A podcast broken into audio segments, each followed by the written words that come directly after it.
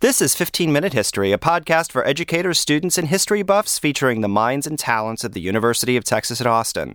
15 Minute History is a partnership of Not Even Past and Hemispheres in the College of Liberal Arts at UT Austin. Hi, I'm Joan Neuberger, editor of Not Even Past and professor in the Department of History at UT Austin. And our guest today is John Moran Gonzalez, who teaches in the English department and the Center for Mexican American Studies here at UT Austin.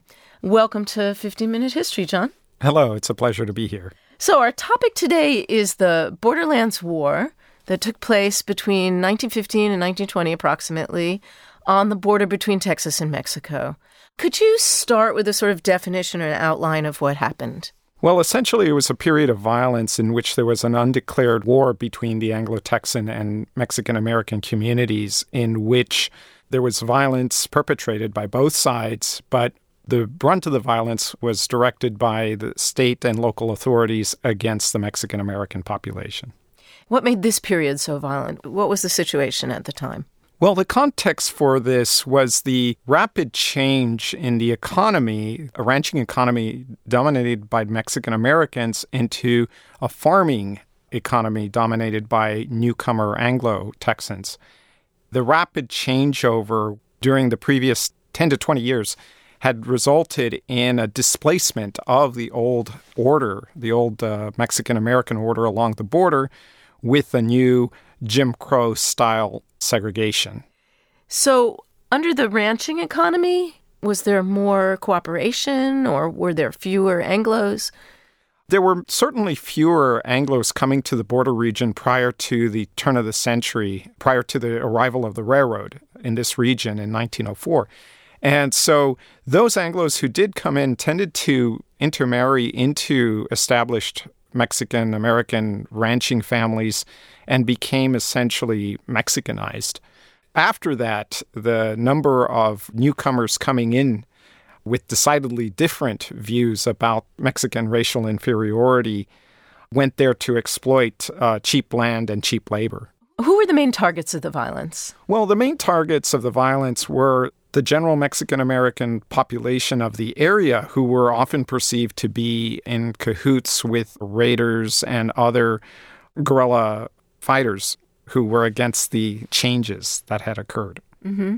And about how many people were killed during this violence? Do you know? Well, estimates are very hard to come by precisely because many of the incidents were covered up by those who perpetrated them, particularly those of law enforcement. So the estimates range from a low of 3 to 500 to 3 to 5,000, which was a figure that Walter Prescott Webb, the hagiographer of the Texas Rangers, came up with in his uh, 1935 history of the Rangers. Why did the violence escalate at this point? The violence escalated because the Mexican Americans of that region, who had been displaced from their place within the economy and society of the region, very much resented the new racial order imposed upon them by the Anglo newcomers. They were disenfranchised in terms of their social status. They were disenfranchised literally in terms of their votes, as white only primaries became the norm. And therefore, they saw their power ebbing away. And so this built up a great deal of resentment with the new order. And did the state of Texas play a role in supporting or trying to limit the violence? Were they on a particular side? Well, the state authorities, particularly as embodied by the Rangers, were some of the perpetrators of the worst violence here. Extra judicial killings of Mexican Americans by the Rangers was quite common in this period and often taking the form of shot dead, attempting to flee kind of scenarios. So the Rangers were very much part of the problem rather than an attempt to ameliorate the situation. And certain segments of the uh, newcomer community very much welcomed what they saw as putting the local Mexican population into their proper place. There were lynchings, there were shootings in the back of, of various people, and otherwise decapitations, mutilation of the body. There was one instance in which bottles were inserted into the mouths of those who were executed. So the violence was extreme as well as the kind of symbolism attached to it was equally extreme. One Texas paper you quote is saying that this was a good thing because there was a serious surplus population that needed eliminating. Was that a widespread sentiment? It was to the extent that the Mexican population was viewed as a kind of necessary evil. That is, on one hand, many newcomers came to that region of Texas expecting to be able to use a cheap labor force for their economic endeavors. And on the other hand, they represented a threat because of their ability to vote. And hence, the idea of a surplus population that needed trimming was really an expression of this latter sentiment. Mm-hmm. Can you give us some examples of some of the things that happened? Yes.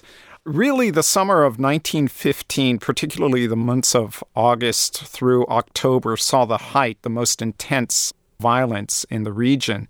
In one instance, in late September of 1915, there was a clash between Texas Rangers and about 40 Mexican American Rangers in Hidalgo County, where Rangers took a dozen prisoners and promptly hung them, and their bodies were left to rot for days. In another instance, that same month, Texas Ranger Captain Henry Ransom shot landowners Jesus Bazan and Antonio Longoria, once again leaving their bodies out in the open to rot. And at one point, Ransom reported to Ranger headquarters in Austin that, quote, I drove all the Mexicans from three ranches, did state officials just turn a blind eye to the violence in the sense that they supported it, or were there investigations? What was the state's role here? Well, the Rangers had received clear signals from the governor's office and other authorities that they had a free rein to handle or control the situation as they saw fit. That is a clear sign that no one would be prosecuted for any extrajudicial killings, in other words. These depredations only came to a stop when Brownsville's state representative J.T. Canales initiated an investigation of the Ranger Force and their actions over the previous decade in 1919. So, why would the Rangers, a force that was created to protect the residents of Texas, commit this violence against Mexican Americans? essentially, they were in the service of consolidating the kind of new white supremacist order in South Texas. That is essentially the purpose of the violence was to send a clear signal that Mexican Americans would be dealt with harshly if they attempted any opposition to this new order, or whether through the ballot box or by other means. So, this was all happening on the border with Mexico. Did the Mexican government play any role in what was going on?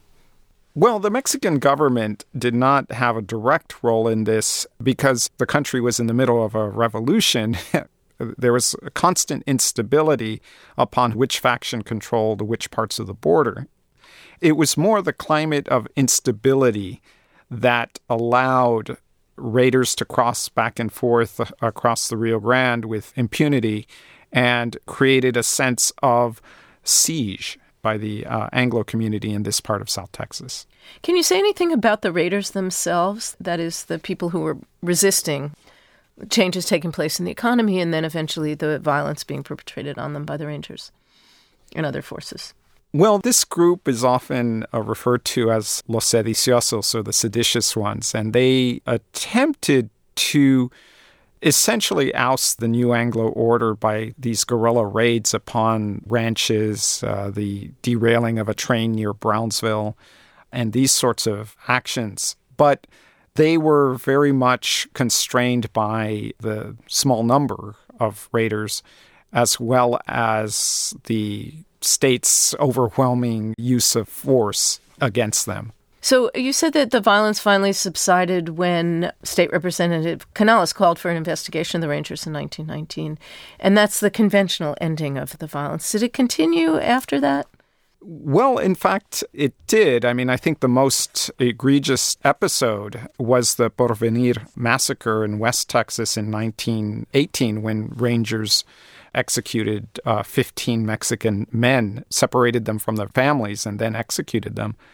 Now, I have to say the role of the U.S. Army was crucial here in beginning to tamp down the extrajudicial actions of the Rangers and local vigilantes. Mm-hmm. What did they do?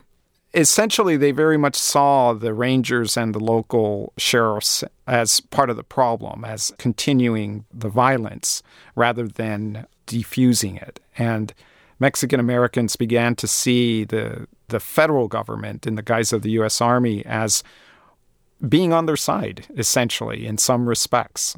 So we have this very complicated picture where we have a changing economy, we have a revolution going on south of the border, we have people trying to make a living, a small group of people violently resisting the changes, and then representatives of the state of Texas coming in and trying to suppress them, but also carrying out violence against people randomly as well. What was the response of other people? Was there any sort of peace movement or was there any cooperation among newcomers, Anglos, other European settlers, and the Mexican Americans there? How did other people respond? Yes, it was a complicated picture because certainly there were Tejanos who were aiding the, the Rangers and other parties in the suppression of the Mexican American community. And on the other hand, there were Anglo settlers who were v- very much appalled at the violence that was uh, getting perpetrated against the local communities. One of them was Brownsville lawyer and historian Frank Cushman Pierce, who compiled a list of 102 victims entirely on his own time.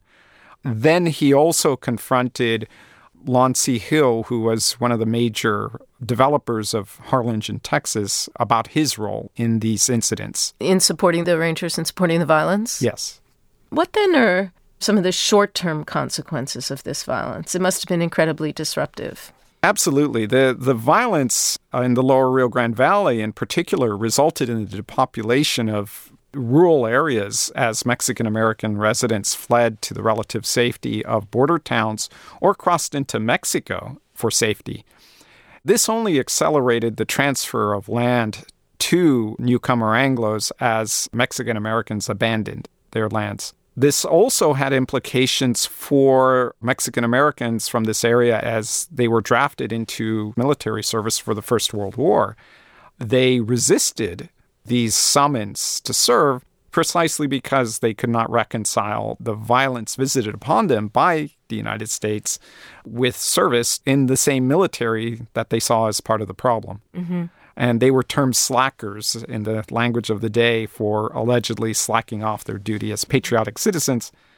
And one other implication was that Walter Prescott Webb essentially launched his career, academic career, in reaction to the Canales investigation. He wrote his 1922 master's thesis as an apology for the role of the Rangers during this period and later transformed that piece into the his hagiography of the Rangers, the 1935 Texas Rangers, A Century of Frontier Defense, which is still a perennial bestseller for the University of Texas Press.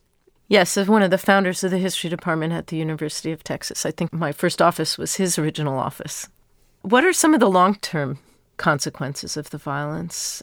This event tremendously impacted the development of Mexican American civil rights organizations. So during the 1920s, Mexican Americans began to organize in new ways, in new kind of political and civic organizations devoted to the promotion of Mexican American civil rights. The exemplary one from this period would be the League of United Latin American Citizens, or LULAC, which formed in 1929.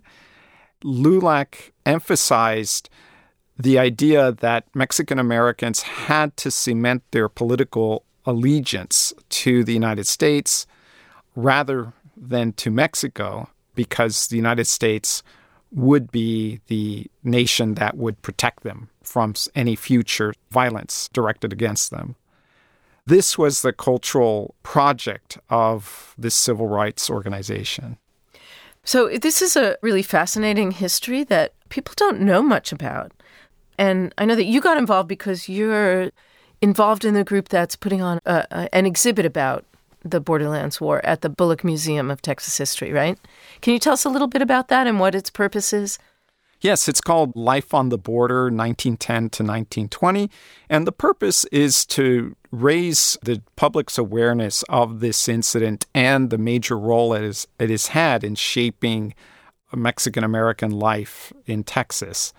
And the role of the state in perpetrating this violence is something that we as a group had wanted to specifically highlight with this project, with the goal of making connections with questions of policing communities of color, which are obviously relevant today.